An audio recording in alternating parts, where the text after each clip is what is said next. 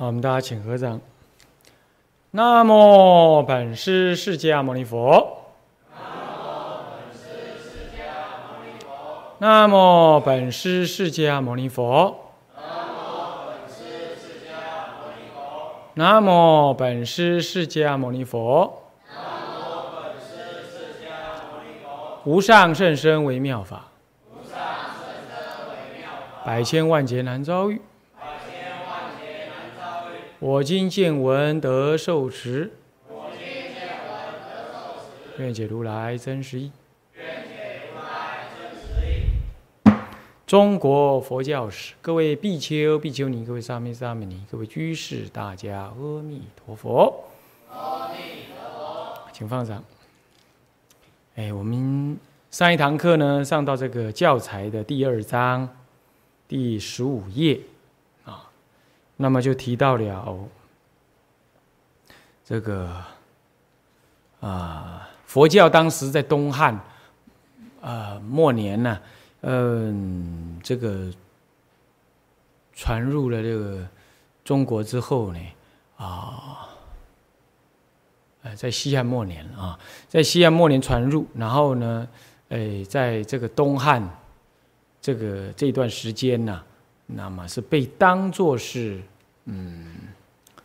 整个东汉的时间大概就被当作是黄老之术的那种神仙信仰就是神道的那种我之前都把它讲成东汉了，弄错了，西汉末年传入，然后呢，整个东汉的时间那么大体上呢，算是把它当作是一个类似像道教这样的信仰。这当中，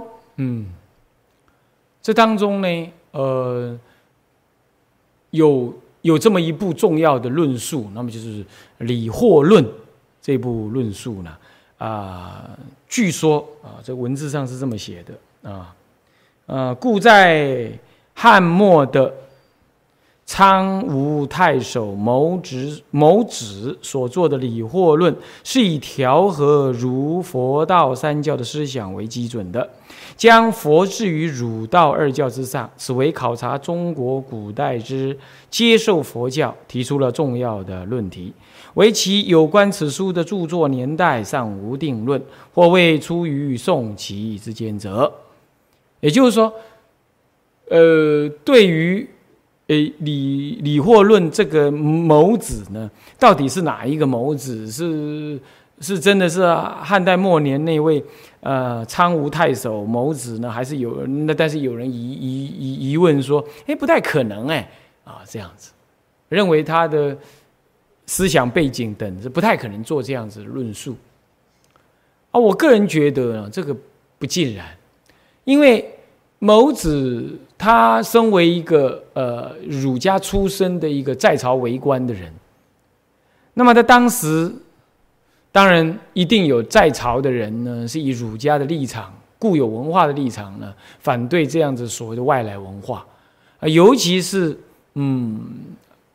这个东汉的末年呢，那个帝王呢信仰这个黄老之术啦同时也信仰这佛教的同时呢，可能在行政事务上面呢，让他们有所不满，这个是自来就有，后代也一直这样。所以，作为一个在朝为官的人太守那么是地方首长那么呢，他可能以一个比较低调的方式，或者另外一种面孔来论述他自己对于这个佛教的认识了解。那这个呢，跟他在平常做官的时候那个官腔官调是不一样的。那如果你一定要把它这样子呢来论证说这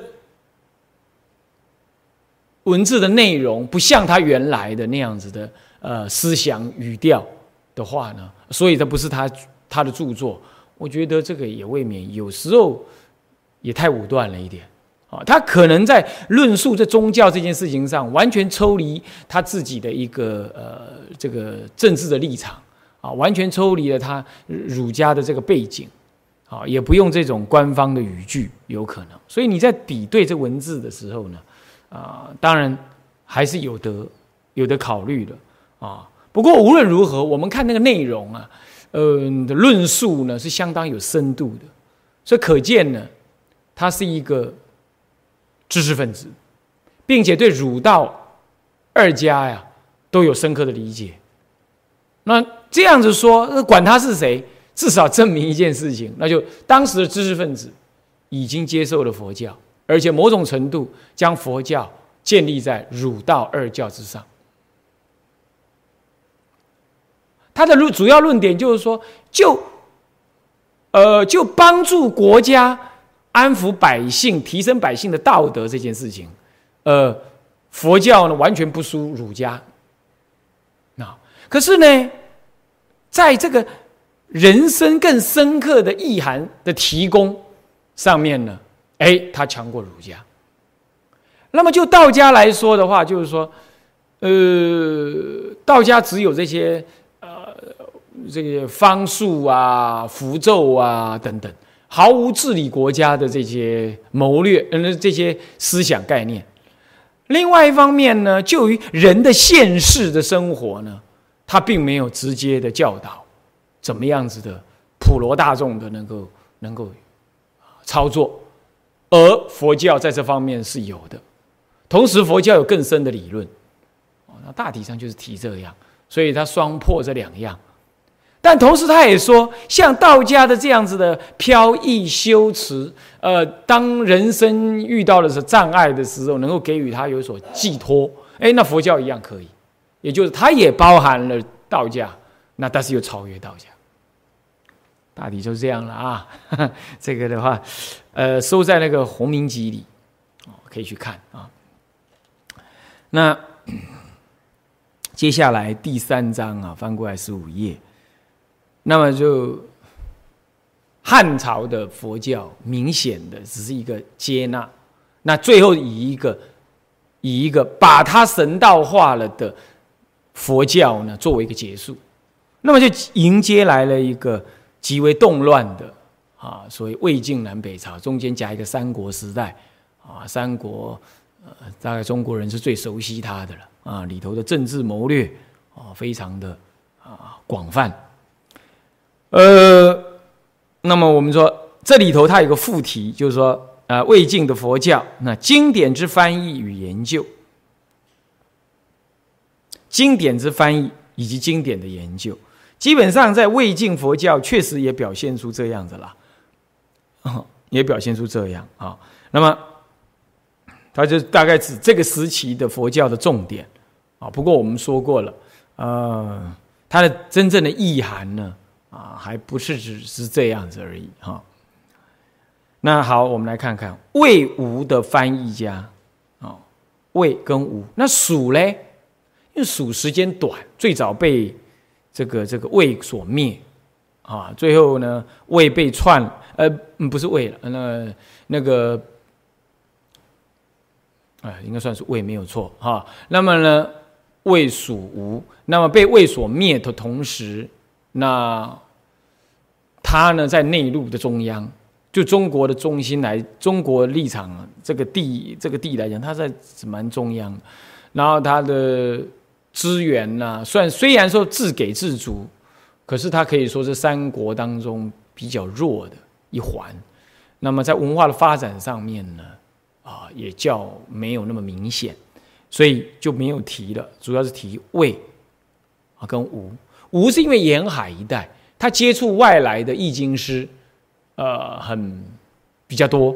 那魏呢，是因为长有中原地区，所以呢，他几乎是一个前朝的一个延续跟代表，所以他在接受外来的翻译者呢，也比较容易。那蜀呢，因为就在今天的这个怎么样，这个四川，那么蜀道难，难于上天。所以诸位这样了解，它是易守难攻的一个地理环境。那在这种情况啊，外国的出家人要进到那里去弘扬也比较不容易。再来，它也比较内闭塞，因为地理环境的关系，所以就不提蜀国在文献上面也真的是少。好，那么我们在魏、蜀、吴三国的鼎立时代，活跃于江北的翻译家呢，那主要是魏咯。那么呢，这魏的统治地区咯，有中印度的什么呢？谭科加罗，还有康居国啊、今天新疆的这个北部啊、还有俄属的中亚这一带啊，都属于这个康居的地区啊的康生凯。这个康就是指他康居国那个康，好，不是他姓康名生凯，好，不是，是康生名凯，是康居国的僧人，名字叫凯啊，就这样给他一个这样的一个紫色的名称啊。那还有个安息国我们知道在哪里？伊朗是吧？那么呢的檀地，哎，这两个地区差很多啊。一个越过丛岭，也就是算是喜马拉雅山呢、啊，帕米尔高原这一带，越过帕米尔高原，哇，这个是很遥远的地区啊，这檀地。那么还有呢，来自于江南，这就吴国的这个支谦，还有康居的康僧会，哇，从北方来到南方来翻译啊，这值得注目。那么他一讲了四个人了，那以下就会分别就四个人说一下。首先呢，这谭科加罗呢，于嘉平250年，这以时间来看的啊，250年呢，在洛阳译出了这《僧祇戒本》，那么谭地译出四分律的受戒做法，这是谭摩德部的一个结魔法啊。在此之前呢，中国僧尼仅知道剃法，而不悉啊，就不了解正规的受戒做法。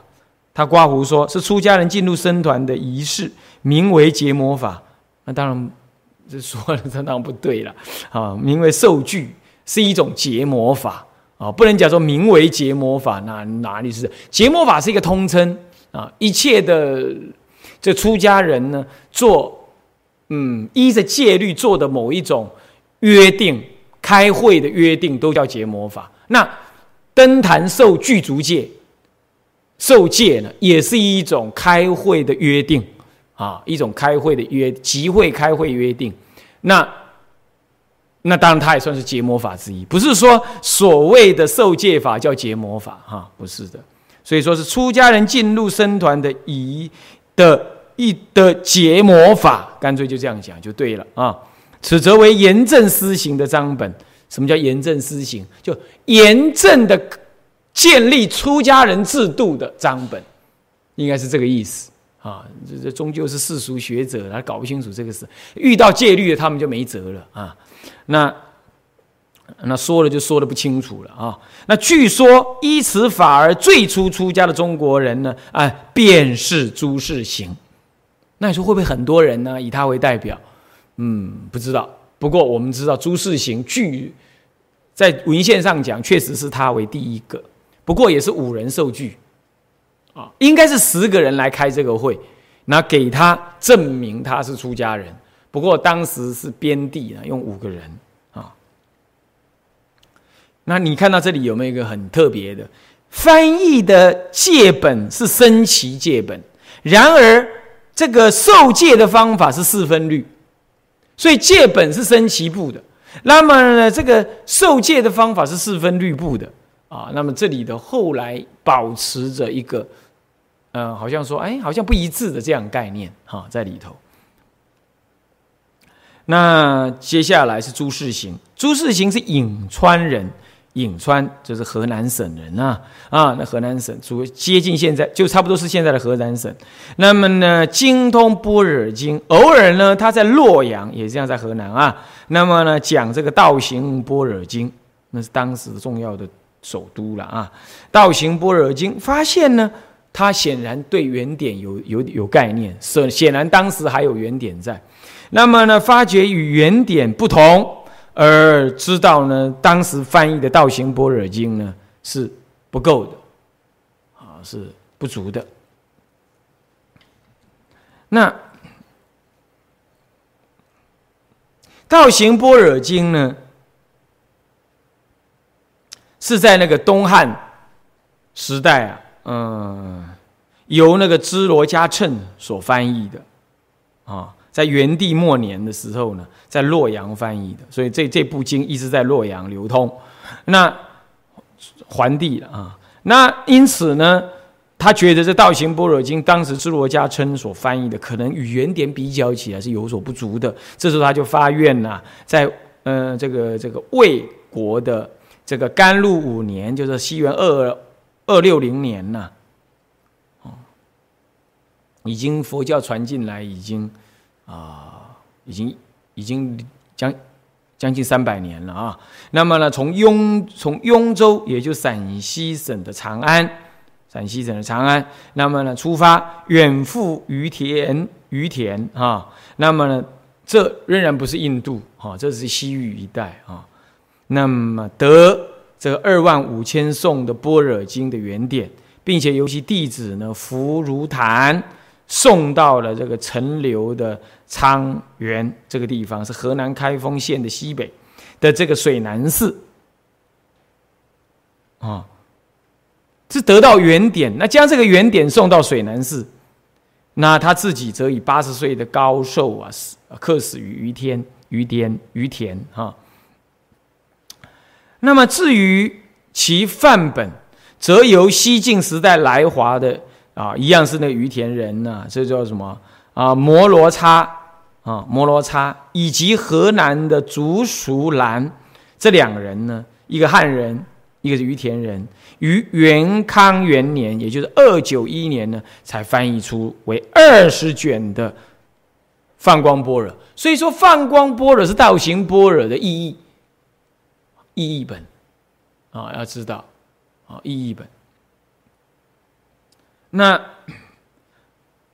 著名的为嘉平4年，就252年，到洛阳的康僧铠又译出的这个《无量寿经》2卷啊，这指的是什么？指的是当时那个时代了啊。那突然间跑出这句话来啊，又有这么一位康僧铠，就是前面讲了有4个人嘛，其中一个啊，就康僧铠啊。他呢译出的这《无量寿经》，到现在我们还用的啊。现在者则又有西晋的竺法护所译，或者刘宋的宝云所译等译本。他总共译本有12本，但目前只存的5本啊，5本。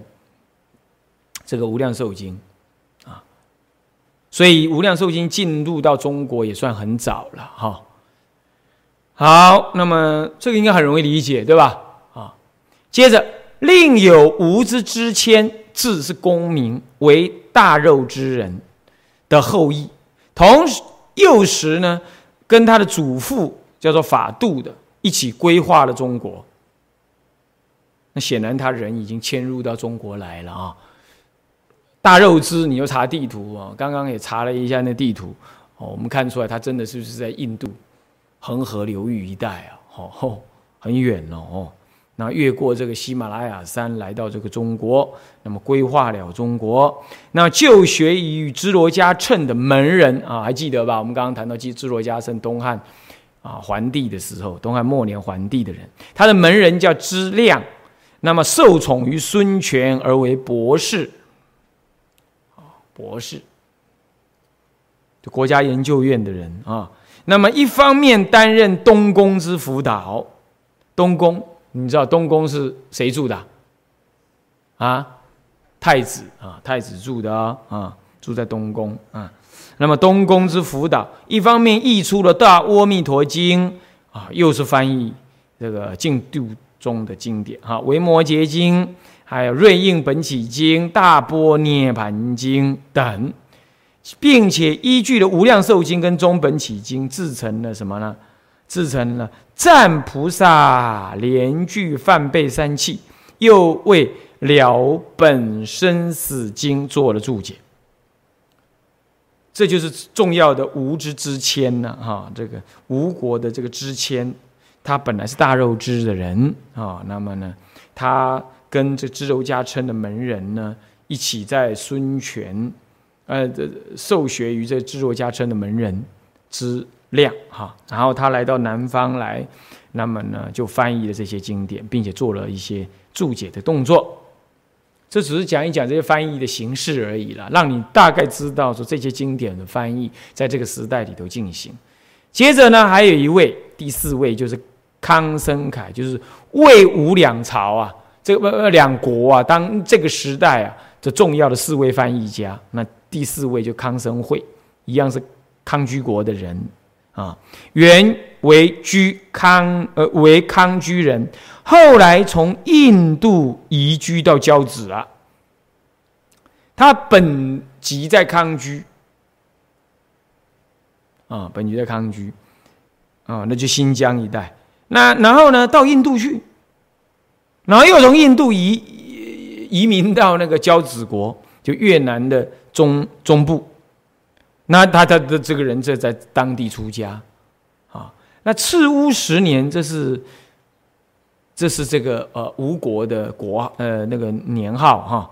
那么呢，就是247年，啊，几乎是跟那个檀柯迦罗呢还要早啊，比檀柯迦罗还要早，来到了建业，就现在的南京，译出了呢阐说实践这个布施持戒忍辱精进禅定智慧之6波罗蜜的6度集经啊，6度集经啊。但是他的专长是从事于布教的工作，他受到了吴主呢孙权的归信。哦，那这样这个孙权到的还有很多不少的出家人在他那边哈、哦。刚刚有那个这个知谦啊。不过知谦没有出家的样子，我记得他不是出家人啊。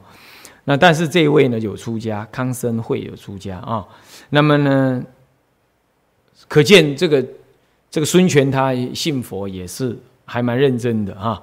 那么呢，为他在江南首创这建初寺，乃为有名的事情啊。就建初寺哈，现在已经找不到，不过当历史上记载的有这个寺庙啊，在江南首创建初寺，可见这个可能是当时帝王力量在江南正式建立的一个寺庙。又据说他与知谦均工于梵呗，且有美好的音声，可以推知他是一位活跃于民众教化的人物。这个为什么叫做有美好的音声，就是一定在指民众教化呢？大概就是当时呢，这些要引领大家做梵呗唱诵啊，这样子。可见呢，你看看这个佛教的唱诵，事实上在佛灭后500年已经就在西域非常的兴盛了。啊，我曾经有一篇小文章在这个《法华三昧忏辅行集注》里头有提到啊，所以其实佛灭后2世纪。西元2世纪左右，它真的就是整个梵呗呢就已经很兴了，有一些西域一带啊。那么好，接着，但是像如此的翻译典经典，是当时的西域，你知道西域大部分就是属于现在嘉峪关出外之后，就是甘肃省以外，这个新疆啦啊，这个新疆这一带了哈，西康、新疆啊都算在内，啊，这就是西域一带，啊，新疆在北，啊，西康在南，啊。不过我们今天查了一下，哎，现在的大陆已经没有西康这一省了，啊，西康就被四川啊跟西藏平分了，中间就是那个什么金沙江右边属于四川的，那左边属于这个西藏自治区，啊，西藏自治区这样子，啊，已经没有那个，没有西康了啊。不过大体上你知道了原有的那个西康位置啊，那就是属于西域啊。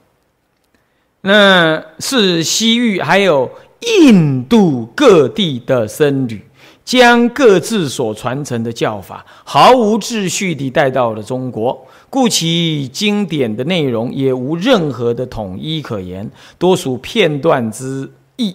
况且翻译者的本身对中国语文亦不练达，由于他们的语学知识的不足，加上译场不完备等的原因，不用说，对于中国人是未必能够易于理解的。至于当时的蜀地，尚未见有佛教的消息，看到没有？所以说，只有魏吴两地有佛教的明确的这种翻译。然后他这里头有一个说明，就是说认为当时来的话，首先有两个重点，一个就是他并没有按照他们日本人现在认知的那种所谓的有系统顺序的方式来翻译经典，其次就是语言上的一个语言学上的不足，以及翻译系统、翻译组织的不够完备，因此可能一人两人就这样翻了起来。那所以说，可能造成的语言上的不统一、用词上的不统一，那么中国人的理解也显得相当的困难等。这些我们在之前都说过了，事实也是这样。你现在看当时所翻译的典籍，也有翻译的很好的，像康生凯翻译的《无量寿经》就翻译的基本不错，非常的优美哈。但是其他的有一些哦，你简直有看没有懂哦，有时候也会这样。但是至于说什么混乱的啦，没有次序、没有系统的啦，我就觉得这就是不知所指了。如果说你按照大藏经，你日本人编的那个大藏经的那种顺序来有系统的传入，还是要按照所谓的先小乘后大乘这种历史观点，学者的所谓历史观点来翻译传入，这叫做有系统。我觉得这都是这在我们宗教立场来看，这个根本就不必要的。那么中国有很多，到现在还有很多一辈子就诵弥陀经、诵普门品。他一辈子这样诵，然后就念佛往生，就成就了。那有人一辈子诵个《金刚经》，他就成就了。那什么系统不系统啊？就是他翻译的就是他熟悉的经典，他熟悉的经典他来翻译，他当然能翻译的较比好一点。那既然是他熟悉，那就是他修行所依。既然为修行所依，他当然自给自足。所以古人讲说一经通，经经通。好，固然这句话不完全决定，但是事实上就修行的立场来说，经典你是不可能去一辈子去诵一部大藏经的，你根本就诵一部二部经典，这样就可以了啊。所以什么系统不系统啊？没这回事，没有这回事的。好，没有这回事的。尤其是大乘经典，几乎本身呢都有完成了他自己的修行的内容。好，所以说没有必要像这些学者的认知一样。好，这是他个人的见解。好。不过语言学的不足，以及翻译手法上的可能的不完整，少于像跟后代比较，就比如跟稍后一点，再差不多晚个100年左右的这个鸠摩罗什来比，以国家的力量建立译场，那有各种正译啦、翻译啦、什么考据啦、润色啦、讲解等等这样子的这么多的。人来一起进行来比的话，当然它显得寒酸一点啦。啊，相对的翻译的文句有可能少于那么样子的检查那么精细，这有可能，但也不尽然。我说过，康生凯的翻译到今天来看还是很优美啊。至少我们来看，你几乎不需要查字典，你从头到尾你大概都可以看得懂，除了专有名词以外，那这很不容易啊，很不容易啊，是不是这样子啊？那么早就能这样翻。对不对？所以这也不尽然，好、哦，这是学者之见了啊、哦。那我们参考就可以。好，接着第二，到了西晋了，他这里没有用时代标题，其实是西晋，就竺法兰。这个竺是指他的地区啊、哦，法兰他的名字啊，竺法兰这位重要的翻译家。这个魏国先灭掉蜀国，那么魏国自己呢，又被司马炎所篡位。那么呢，建都在洛阳，国号为晋，这是265年的事。那么他在经过了这个15年呢，那么他深具教训呢，传到他儿子的时候，就灭掉了吴国，南方的吴国。这约50年当中啊，统一了天下，就总共差不多50年的时间统一天下。那么呢，这50年的魏王国呢，基本上是一个完整，但并不安定的一个统一天下的格局，那就是西晋。在此时代，作为翻译生之代表人物呢，他这里举了一个，那人物是谁？就是竺法护，那么译名为什么呢？昙摩罗刹，檀摩罗刹，你看那个英文字哈，就是檀摩罗刹的音译啊，他是肉之人的后裔，不管大肉之小肉之都是同一族人啊的肉之国人的后裔。可是他本人则出生在敦煌，敦煌今天甘肃省的最西北边啊啊，那么呢西北边啊，因而世称为什么呢？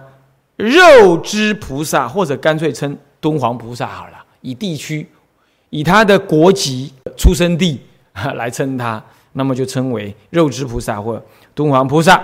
那么呢他这里顺便讲了一下，就是古来旧来的这个古来了哈，古来的这个易经僧呢、啊，多冠以出生之国名为姓氏，故又被呼之为什么呢？知法护。为什么呢？那个知就是肉知的知，懂吗？就肉知的知啊，知法护。又因为他有一位竺姓姓竺的师父，叫做竺高座的传承，他的师父叫竺高座。那么这个时候呢，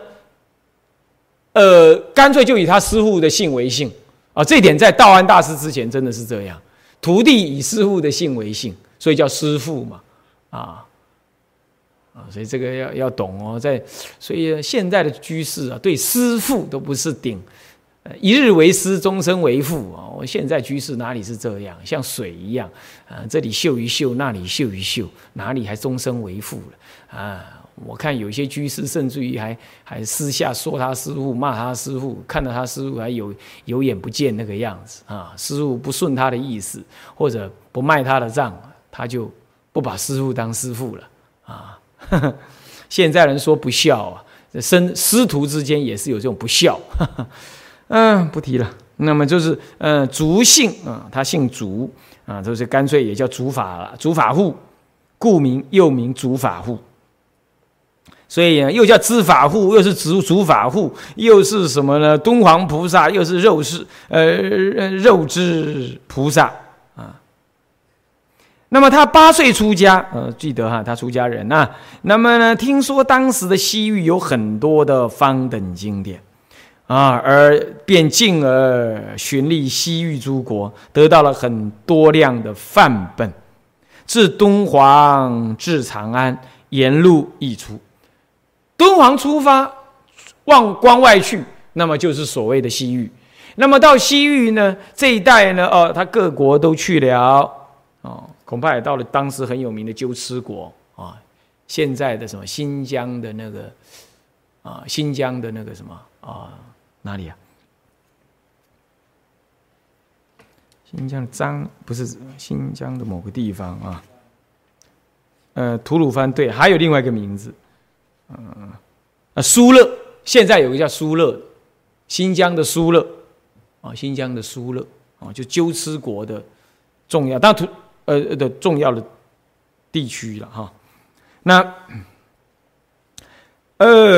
然后他就回到了敦煌，然后再从敦煌到更东边的陕西省的长安，那沿路就译出了很多经典。至秦始元年，而且265年，至永嘉2年，以78岁高龄入籍之际，约40年间，悉心从事于易经，翻译了《光赞般若》25000颂般若，然后呢，还有翻译《正法华经》《无量清净平等觉经》，这也是《无量寿经》的意义啊，等凡154部309卷，哇，这翻译就多了。那么你要知道，他出生在中国的敦煌，所以基本上对中国的语言什么应该没有问题。再来他自己又是肉之国的人，所以对西域的语言多少应该有所怎么样，有所涉猎，或者乃至于会讲他的母语嘛，所以他的翻译应该就感觉起来就不错。何以见得？像《正法华经》。那就是到后来，鸠摩罗什大师用以修订修订《法华经》的重要蓝本。诸位这样了解吗？所以他还是修订了，不过是以这本经为蓝本啊。所以他翻译了这么多，你看看，因为熟悉，所以翻译的动作就快。40年间翻译了154部，这给中国佛教提供了很大的贡献。这竺法护这个人呢，也要自道一下啊。他比以前的翻译家高明一层的是，你看到没有？乃是精通西域诸国的语文，由此闻名来吉的这个僧徒啊，达数千人。你知道他当时翻译都是怎样翻？不是坐在那儿翻的，那叫数千人跟他干什么？不是，他边讲边翻，懂吗？是这样，那才厉害啊！哦、那特别是有佘承远以及佘道真这两位父子参加了这个议场，因而开出了，你看，哎，他建立了一些翻译的方法了，比如说开出了传语、授比授，还有劝进等很多的分工合作的译经体制。这关于译经体制也是一个重要的一个可研究的对象。历代以来，译经院的一个操作是怎么样演进，那么怎么样翻译进行，这对于中国佛教译经事业的了解，还有对于中国佛教译经所译出来的经典的一个可信度，将会增加很高的一个价值啊！可以有人去研究一下啊。那么呢，他进行了这些分工合作的翻译动作啊。当然后来还有正义啦、润色啦等等，这样子的哦，那非常棒。听说分成10种，10种分工，10个部门啊。那尤其是佘道真，就是儿子了哈，在竺法护去世之后，仍然继续于翻译的事业。尤其以华严经的分品翻译呢为开始，总共又译出了这24部36卷啊、哦。那么此外呢，这个竺法兰的很活跃的这个弟子啊，又有竺法称、竺淑兰，还有这个知敏度，还有博远智法主啊等等的人。这些应该都是出家人了啊。好，那么这就竺法护呢，在西晋时代的佛教呢，他在这个敦煌一带到长安啊，这段时间呢，40年当中所做的翻译事业，足为后代人的景仰和记录啊。这是西晋时佛教的翻译，所以讲起来，西晋佛教也是一个重要的翻译期啊。那当然，等一下会迎接来鸠摩罗什，当然也是这样啊。好，这是西晋，那么接下来就东晋。东晋的同时，又有一个16国的佛教在北方啊，那么就是胡族的佛教。东晋不算胡族，但这里特别标举胡族，这是指的东晋同时的北方16国。那么他说了，就政治上来说，接着晋起于中国北方的五胡之乱，而使得西晋灭亡了。西晋建都在长安，现在他就又移到洛阳，所以一西一东，所以叫西晋跟东晋啊。那晋是一族南下都于后来又往南迁啊，那么呢一路往南迁，那就迁到了什么了？迁到了建康，那就也在东边嘛啊。那么号为东晋。而五胡所建之国呢，就有什么了？2赵、3秦、4燕、5梁，外加一个夏，那合起来刚好16国，很好记。不过没有照时间哈，并没有照时间。那么这是从西元317年，已经进入第4世纪了啊。这些这当中呢，这16国其中的前梁、西梁、北梁这3梁，虽然是为汉族所建，但是总称之为仍然称之为五胡16国。什么原因呢？因为这3梁啊，通通是胡化了的汉族，大部分是汉化了的胡族，可是他却是胡化了的汉族，过着也是那种游牧啊，住那种类似蒙古包那样，大概是这样了哈。那么语言文字大概都用他们的这样子语言啊，所以因此北地诸族呢，通通就是属于胡人的文化之下，他们就相互的争夺，战乱不绝。这是北方，这里头当然包括了这个黄河流域了，通通为五胡。这16国呢，五胡是指他的什么？他的这个族姓是五胡，但建立的前后或同时，总共建立了16国，所以叫五胡16国啊。那么呢，这样互相争乱了，征战啊。南方偏安东晋，在这个长江以南呢、啊、偏安。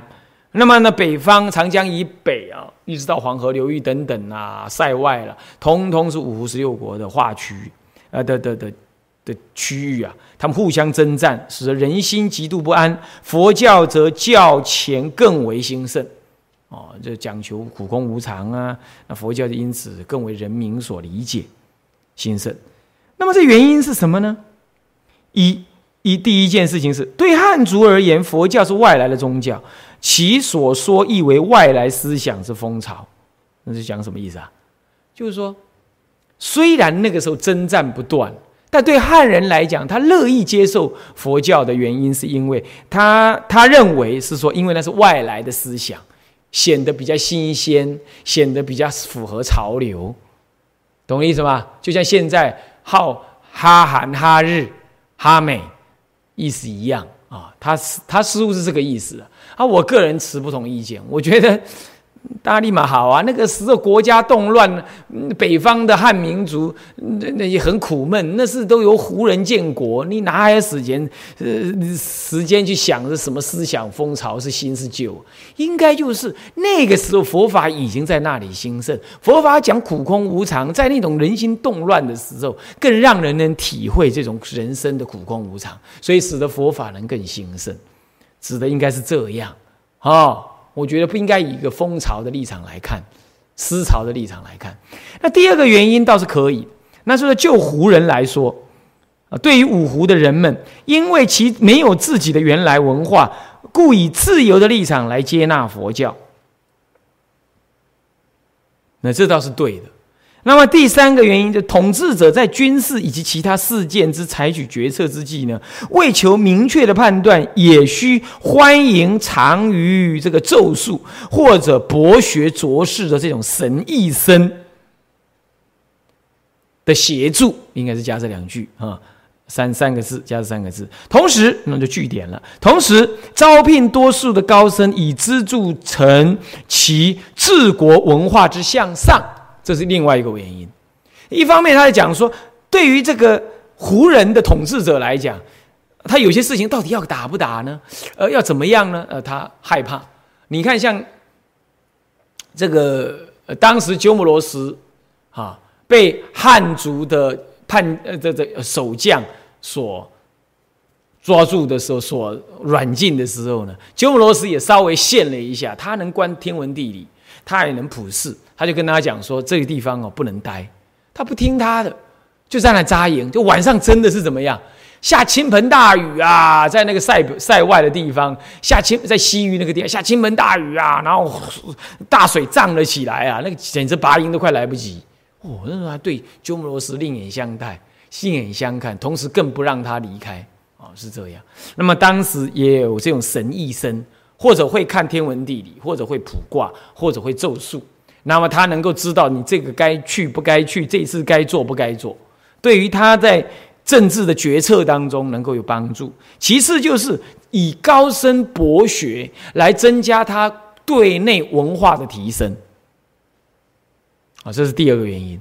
其实还有第三个原因，那就是他引入了同样是外来的，而且是高超的这种佛教文化，来抵抗他所侵略到的这个汉民族的地区拥有的这汉民族的文化，所谓儒家的或道家的文化来抵抗，所以他也要发展一个对汉人来讲是外来文化的这个新的文化，来对抗汉原有的文化，那就是一个佛教文化，很管用啊，很好，是有这个原因啊。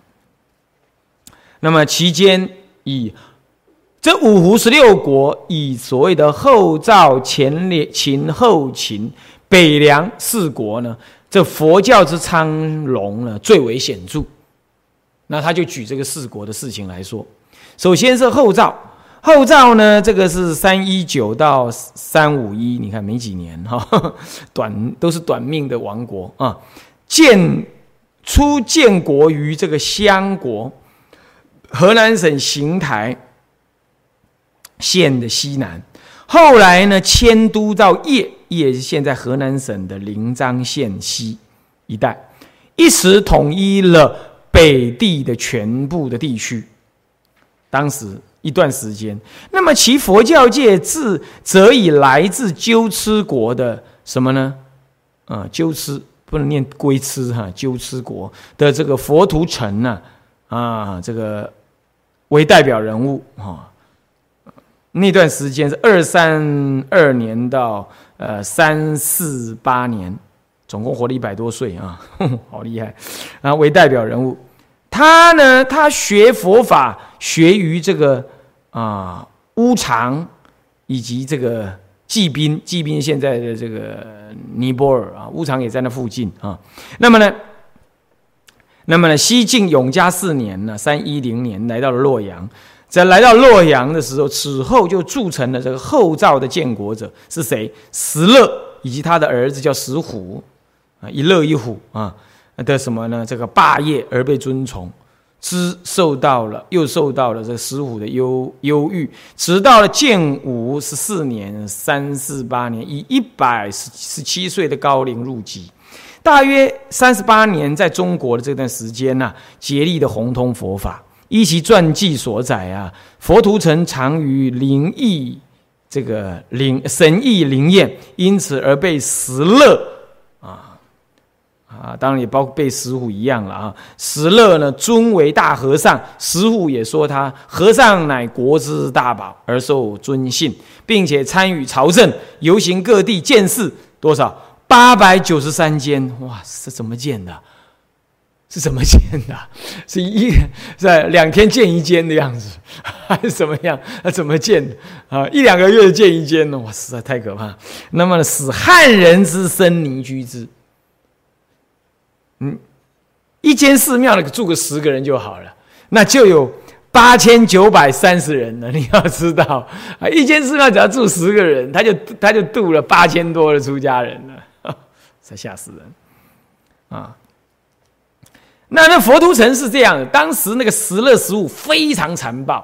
那么呢，不知道是跟哪一国作战的时候呢，他来到这2军的中央，然后呢就。丢了那个席帐在天上飞，他自己也坐在那席帐上面。哇！大家一看呢，腰身那样子，然后呢就受他所感召，神身这样，他就劝他不要这么残暴那么呢，你打掉了，你打赢了那个国家，你就让那个国家人民活着，你不要屠城，那太过分了是这样。石勒、石虎两个都非常残暴的人他就是特别要去度这样子的人。所以他后来，他短短的岁月，他能统一北方，可是太短了，太残暴了。那残暴就遭冤业，冤业你就国寿就不长了，是这样那么所以他说他是神异灵验他的灵验事迹在《高僧传》里写很多，我们不提了。那么第4个呢，就是汉人之出家，从来的出家者仅限于外来之人。汉人出家之受政府许可，在江南的汉族国家是开始于，现在是不讲哪个朝代，是专讲汉人出家这件事，特别拿这件事来谈。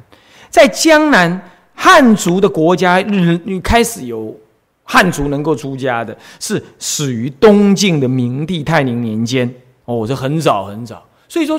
中国汉人出家相当的早了啦在东晋明帝的时候，这是当然也已经中国有了佛法300多年了，才开始能够正式的出家了那北地胡族国家始于后赵石虎，你看这也是佛图澄的一个功绩石虎的建武元年335年，所以两地差不多时间。后者是由于佛图澄说服了石虎，那么呢，让北方的胡族的国家呢能够出家，排除了群臣的反对而被承认。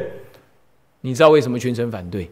其实群臣仍然用汉的文化在治理国家。因为你要知道，儒家它是一个在地的文化，而且是一个文武百官治理的一个思想的建立国，在教导人。